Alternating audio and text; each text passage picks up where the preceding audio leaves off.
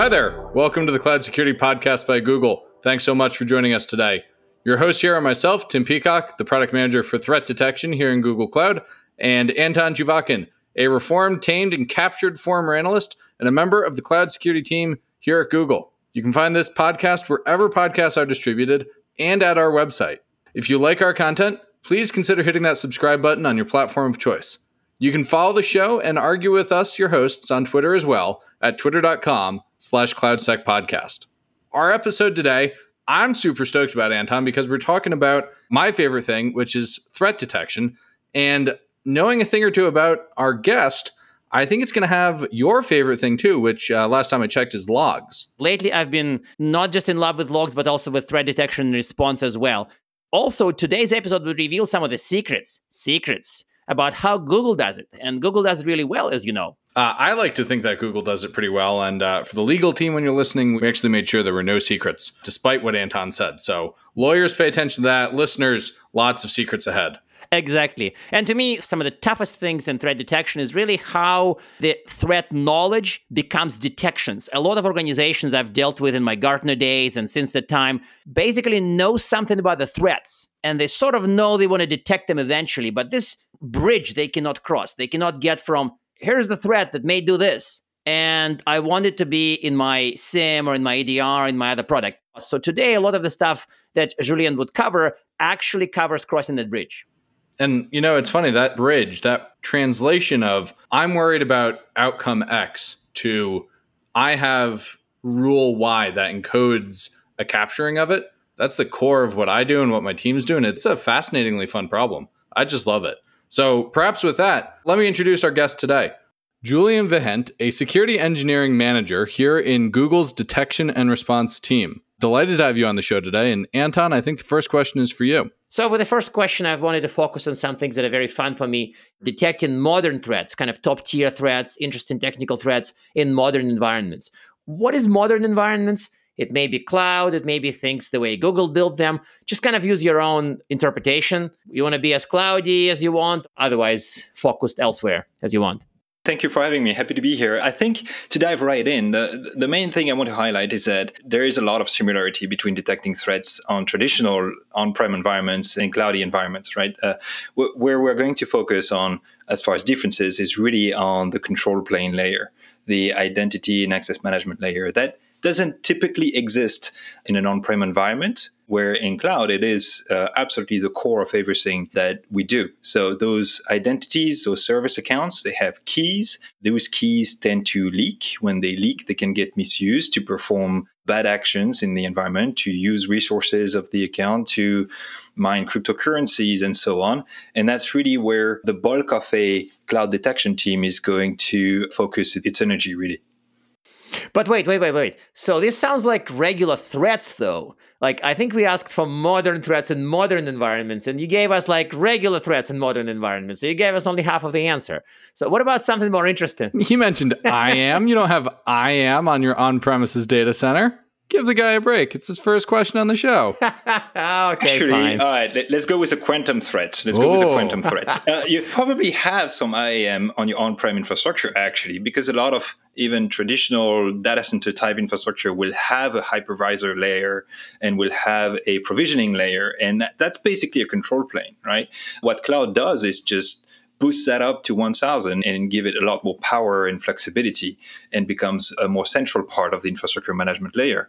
But with that said, as far as quantum threats go in cloud, we in fact have a lot of the same old stuff that is just done a little bit differently. Lateral movement is done by stealing credentials and moving from one resource to the next. And what we see also is that the attack surface is a lot smaller because the cloud effectively exposes a lot less of the infrastructure of the traditional infrastructure to customers and to attackers.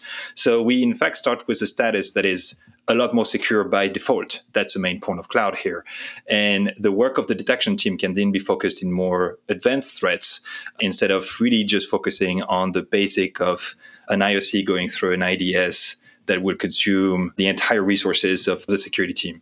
or closing firewall ports, as they were doing in the sort of 1990s, I guess. Interesting. By the way, smaller attack surface area is a useful reminder for the audience. Cloud means smaller attack surface area. This is a good reminder to everybody. And thank you for saying this. Julien, this is kind of a, a fun question for me to ask since I know the answer because we work together on it. How does Google turn your knowledge of threats into detection rules? What's the actual process for going from, hey, we're worried about X to, hey, we're pretty confident we can catch when a bad guy tries to do X? Yeah, this is this is very very secret sauce that we never talk about anywhere, right? It's logs, right? a lot of it is logs. We consume a lot of logs from a lot of different places. And logs are really the blood of a detection infrastructure. The cloud audit logs coming out of GCP will contain incredibly useful information to a detection team. And then you mix those logs with a fairly sophisticated detection pipeline that leverages threat intelligence that is often proprietary to an organization, often public as well. We mix the two together and turn those into signals, into findings that a detection team will review and escalate and remediate as needed. But it really all starts with good quality logs. But when we had this question in mind, we kind of thought about the process of turning the knowledge about a threat. Like, you know, the attacker might do X, but then what you have in your hand is, say, cloud audit log, DNS logs, other type stuff. So, how would you connect what you know about the threat and what they may do to the signals you have? To me, this is kind of the juicy part of the question. This is where the detection engine comes into play, right? And we really want to focus on applying the intelligence that we have to the logs that are passing through in the most efficient possible way. This is often something that security team will build internally and they can at times rely on existing products. I mean, GCP has very good quality security products for this, ETD, Chronicle, etc. Splunk has been on the market for a very long time, and there are other SIEM out there that exist. The focus here really is that a security detection team will essentially engineer detection that consumes those logs, apply intelligence, turn them into usable signals, right? The how we do that is actually very complex to answer because it entirely depends on the type of detection we're trying to build. But it's code. you have different engines for doing this in, right? That's right. Some of which are pretty cool a lot of this will be essentially starting with a very large pipeline of logs, right? You have a lot of logs going through a streaming engine. And you want to mix the use of, for example, large databases like BigQuery is excellent for this. You can run queries across an entire data set of logs that goes back many, many months fairly easily at a fairly reasonable cost, right? Without having to worry about the storage and the capacity you need to run this. Other engines will be more real time. For example, you may want to inspect those logs as they flow through a queue and then throw them away because you don't care about retention. You just care about the real time signal. Those signals, when they are created, when you find something that's interesting you want to surface, it's good to route them to a queue that can be triaged by a human being. A lot of organizations will use bug trackers for this. You can use a SIEM, you can use existing tools on the market. The point is, there needs to be a record of a given signal being entered into the system, triaged by a human being, and possibly reviewed later on. And the point of this is that a signal may not be a true positive at a point in time, but later may become a true positive when new intelligence comes to light. That's another very useful reminder. You may rate something false or perhaps inconsequential, but like two hours, two days, two months later, it may come to light that it was a big deal, right? Like roughly, hopefully not two months. That sounds like bad news to everybody, but that's what you're talking about. When a seemingly false, unrelated signal would be rated important kind of in the past. That's right. The other place where we see uh, organizations wanting to keep things hanging around is for the compliance case of being able to report on all the possible things, even the things that were, you know, risk accepted or controlled by some other control. Must you really bring the C word into conversation, Tim? I'm sorry. I'm sorry. I should put a dollar in the swear jar for that. Can you go through one example of creating a detection for a new threat? Like, you know, you can pick something hypothetical or something that you've really done. Doesn't matter if it's made up, what I'm trying to say. Start maybe from threat modeling all the way to writing a rule. Like, how would you go through that? Right. And I'm glad you mentioned threat modeling because this is really where the work starts. It's impossible to create good detection without truly understanding what we are chasing, what we're hunting for. And this is where good threats and dictionaries of threats exist that can be used to build the threat models are really useful. So the first step is for a security team to actually to talk to the folks in charge of a given product or project and perform a threat model with them, understand what they want to build detection for. Some threats may be generic and inherent to the infrastructure itself, but some threats may be specific to a given product. So, for example, if you have a service that enables user to create an account and log into a system, right away you may be concerned about password stuffing attacks against that system because an attacker may take a leak of username and password and try it against your service. And that's really the first step. It tells you what threats you need to build detection for. The next step is to really review the state of the art of attacks that may exist against this particular product or class of software. If you're, again, building a REST API, for example, then there is well documented threat models for REST APIs that give you hints as to what type of detection you want to build for that service. The next step is to essentially review your logs. And if you don't have good enough logs, to work with software engineers on issuing better logs for the detection efforts. I think this is a really important point that is often missed by a lot of teams. You can't, as a security team, really do this in isolation. You have to work with the engineers in charge of a system in order to get the good logs, to get the, the right type of information surfaced into those logs and get those logs flowing into a detection pipeline where you know you can then apply threat intelligence to the detection effort and create those security signals. I relate to that a lot. I spend a lot of time talking to teams about the logs I wish we had. this is so sad. I'm gonna cry. This is Google. We can make whatever logs we want. We are rich, right? it's it's not that we can't afford the logs, Anton. It's that the logs simply aren't written because until a security team came along, nobody was like, "Oh yes, I want to log this obscure behavior." Well, there is that. I don't think I've ever done a postmortem. I've been doing this for a long time before joining Google and been through a lot of incidents, and I don't remember a single postmortem where we didn't at some point mention and we wish we had those logs. it always comes up at some point that you want to have that one specific log that will essentially catch the action an attacker performed, and it never exists. Right? But it's a constant process of essentially continual improvement to identify the logs that you're missing and work with the team to get those logs issued. Let's talk about that process of continual improvement because that's an interesting one. Because we on the podcast, we don't just want to talk about technology and people, we want to talk about process and process improvement. And how do you process improve? How do you test your detection rules and content? How do you know if it's working? So here at Google, we're lucky enough to have fantastic red teams that can help us essentially stress test our infrastructure and work with them to verify that our detections are working. A lot of organizations apply that model of having the red teams and the blue team kind of work together to test the detection and continuously improve the quality of the security infrastructure. Failing that, I'm a big fan of just hiring, you know, security firms to come in for a couple of weeks and test the security of a specific service or part of the infrastructure right? It's a great thing to do to bring that external knowledge to maybe a smaller organization and have them test out the security. It removes all sorts of assumption that may have been built internally around the security of a component.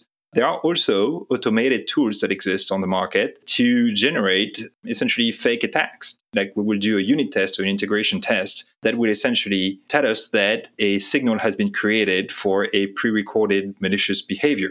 And those are useful as good software engineering practices because at the end of the day, detection engineering is software engineering, and all of those practices that are good for regular software, they're good for detection as well. I like that. Did you hear that, Anton? Detection engineering is software engineering. That's something I think I've said in one of my blogs, yes, but I see it come to life here. Yeah, yeah, but you're right. I mean, that's the advice that I've seen people kind of take into practice, and I've seen people who do not want to take this advice into practice. Like I've met clients who say, I just want to buy a tool, push a couple buttons, and have my detections running right there. I don't want to write code. So I've seen people who kind of object to detection engineering, detection as code approach, and they would argue with us here and say, no, I think detections is pushing buttons, is not writing code. So we know better, but there are enough people who don't. And it's kind of useful frame about the world that's bigger than Google. And one last point I will add to the how to test your detection, and one that a lot of organizations have adopted, is to essentially get hacked. And that's a great way to test if your detection is working. Uh, there's a saying in the industry is to never waste a good incident. Mm. And I think the point behind this that is very, very true is that getting hacked not only stresses your entire detection and response organization, but also your entire company and will force everyone at every level to essentially step up their game. And that's a good opportunity for organization to apply some introspection and, you know, identify areas where they need to invest and improve. And I think it's a valid way to improve your detection strategy. That makes sense. And so I want to quickly journey from the process to the third kind of pillar, namely people. So, one of the things I've encountered recently when talking to organizations that are building security operations centers is that some of them still have walls between people who write detections and people who triage alerts. So to me, this is a very dysfunctional thing to do, yet it's still very popular. So I hear, you know, through the grapevine that at Google we never do that. We kind of have the same people who write detection, write detection logic, write detection code, are the same people who respond to signals. So would you care to kind of explain how it works, why it works well? Because I've had a lot of arguments with people who really don't want to do that. It's a very simple thing. If you're not in charge of engineering an alert, do you really care if it fires off at 2 a.m. in the morning? Hmm. It's not your responsibility. And this very simple rule, in fact, creates a lot of tensions in organization where the responsibility for writing alerts and triaging them is separated. Alerts are noisy. No matter how much effort you put into writing detection, there's going to be a point in time where some detection fires off continuously way above a reasonable threshold is untriageable and it is important to take those very seriously because alert fatigue is a real thing and it will stress out an entire response team. Having the same team essentially write the detection and triage the alerts is just a better dynamic to make sure that alert fatigue remains under control and that everyone who participates in the effort is accountable for the quality of the detection engineering. Yep, that does make sense to me. And again, it takes a bit of a journey to build it that way, though. I, have seen people who you cannot do it day one. I mean, Google evolved to that, correct? We lived, and then eventually we got to this good state, right? So it takes work. Yeah, I'm not particularly familiar with the history of how this was brought up. There's certainly a very high level of maturity here that I've observed, and I've observed it in other organizations as well. At some point, someone does it wrong, and they learn their lessons from it, and they correct their strategy pretty quickly. one thing about Google and where we come from is you said one of the best ways to test your detection is to get owned. That's what happened to Google a long time ago with the Aurora incident that we went very public about I mean, a lot of what we see on the teams that you and I work with came out of that incident. And so I think really the, the genesis of a lot of this is exactly in that kind of forged by fire scenario.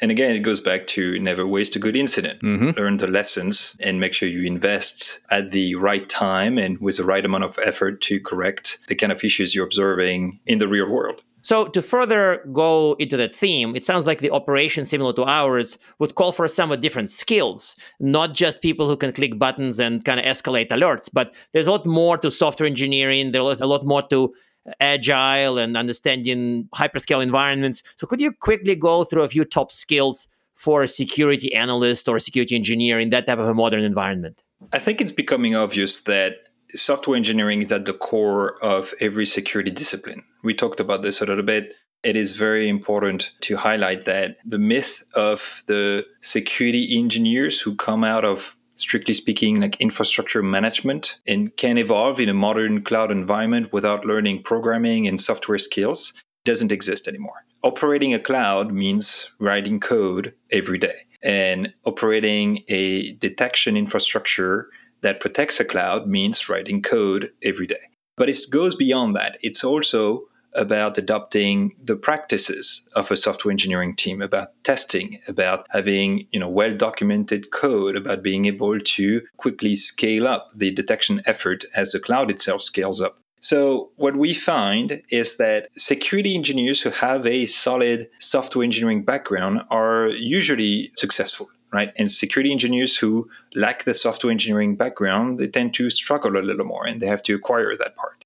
The rest of it hasn't really changed much. We're still looking for very curious and smart folks who are willing to keep asking questions, keep asking why until they get to that one assumption that was made that turns out to be a potential vulnerability that kind of curious mind of not accepting the status quo is still a strong indicator of someone who will be successful in the industry. So I think it's really a mix. There isn't one really mold that fits the perfect security engineer. I think a good, healthy team will have people of different backgrounds who bring in expertise to the effort. And it's often useful to have two or three people look at the same series of log lines, look at the same activity, because they will draw different conclusions. And we want to capitalize on that. So a modern team is good at software engineering, is very diverse, is very curious, and is constantly assuming that they don't know enough. Hmm. I like that last one. One of the things we've seen be useful for some of our users, and I know we do it a little bit here at Google, and I actually want to do a whole nother episode on it. So I want to just quickly touch on it now. Could you speak a little bit about the value of an asset inventory or risk register for how we're thinking about our cloud assets? Yeah, this is indeed a, a vast topic. you can't detect what you don't know about. And if you don't know about an entire class of assets inside of your infrastructure, you won't get any detection around those assets. And potentially they become a perfect entry point for an attacker. That's the first part right? And so, in order to protect the entire infrastructure, and by the way, cloud has dramatically changed the game in that space because with cloud, you automatically have an inventory of everything. You can programmatically query your infrastructure. You have asset inventories that record the history of asset creation for long periods of time. And this is a tremendous advantage in detection efforts. So, that's the first part. But when I started this, we didn't have those. We had to do incident response without having any sort of asset inventory, without knowing the history history. And every single time we're wondering if a host existed at a point in time when a host was created or shut down, if the host could have been part of the lateral movement of an attacker, et cetera, et cetera. That's really what is key about asset inventory is that it answers critical questions that we need to answer when detecting and responding to threats. The risk register is a little bit different. The risk register is about focusing detection on the parts of the cloud infrastructure that are the most critical. And in large organizations, there are always layers of infrastructure that are a different level of risk. And it's impossible to focus detection efforts on the entire infrastructure, including every single test environment, every single defunct infrastructure, et cetera, et cetera.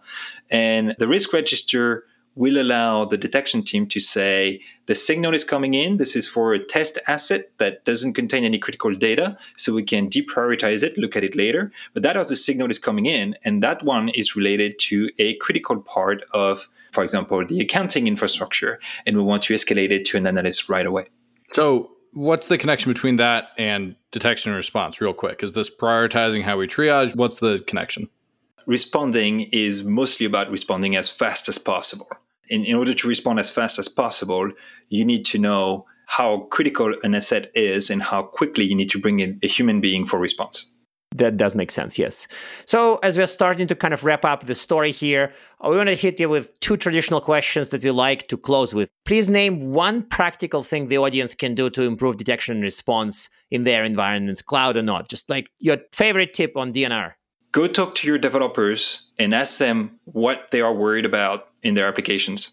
I like that. That uh, ties in with what Alyssa was saying about doing threat modeling when you're writing your stories.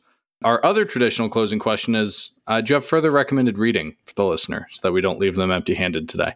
Well, there are a couple of excellent books from Google that I think you may have mentioned already the SRE book and uh, the security engineering book. You can read mine, it's pretty good as well. Securing DevOps. I honestly did not know that. So we'll absolutely feature it on the podcast page. Thank you. That's awesome. I didn't know we were doing a book show episode today. This is great. This is great. And yeah, I mean, that would already set you for 1,500 pages. So I think you're pretty good with those three. I think any more than that would be an act of cruelty for our listeners. Julien, thank you so much for joining us today. Really a pleasure to have you on the show. I know this was a wide ranging conversation, and listeners, thank you for bearing with us as we hopped all over the place when it comes to the question of detection and response in the cloud. Thank you for having me. And folks, we're at time with that. Thank you so much for joining us today. Like I said at the beginning, you can find this podcast at Google Podcasts, Apple Podcasts, Spotify, or wherever you get your podcasts. Please subscribe so you don't miss our future episodes. Check us out at our website, and you can follow us on Twitter as well. Twitter.com slash the CloudSec podcasts. Your hosts are at Anton underscore Chuvakin and myself at underscore Tim Peacock. Tweet at us, email us, argue with us. If we like or hate what we hear, we might even invite you on the next episode. And with that, we'll see you on the next Cloud Security Podcast.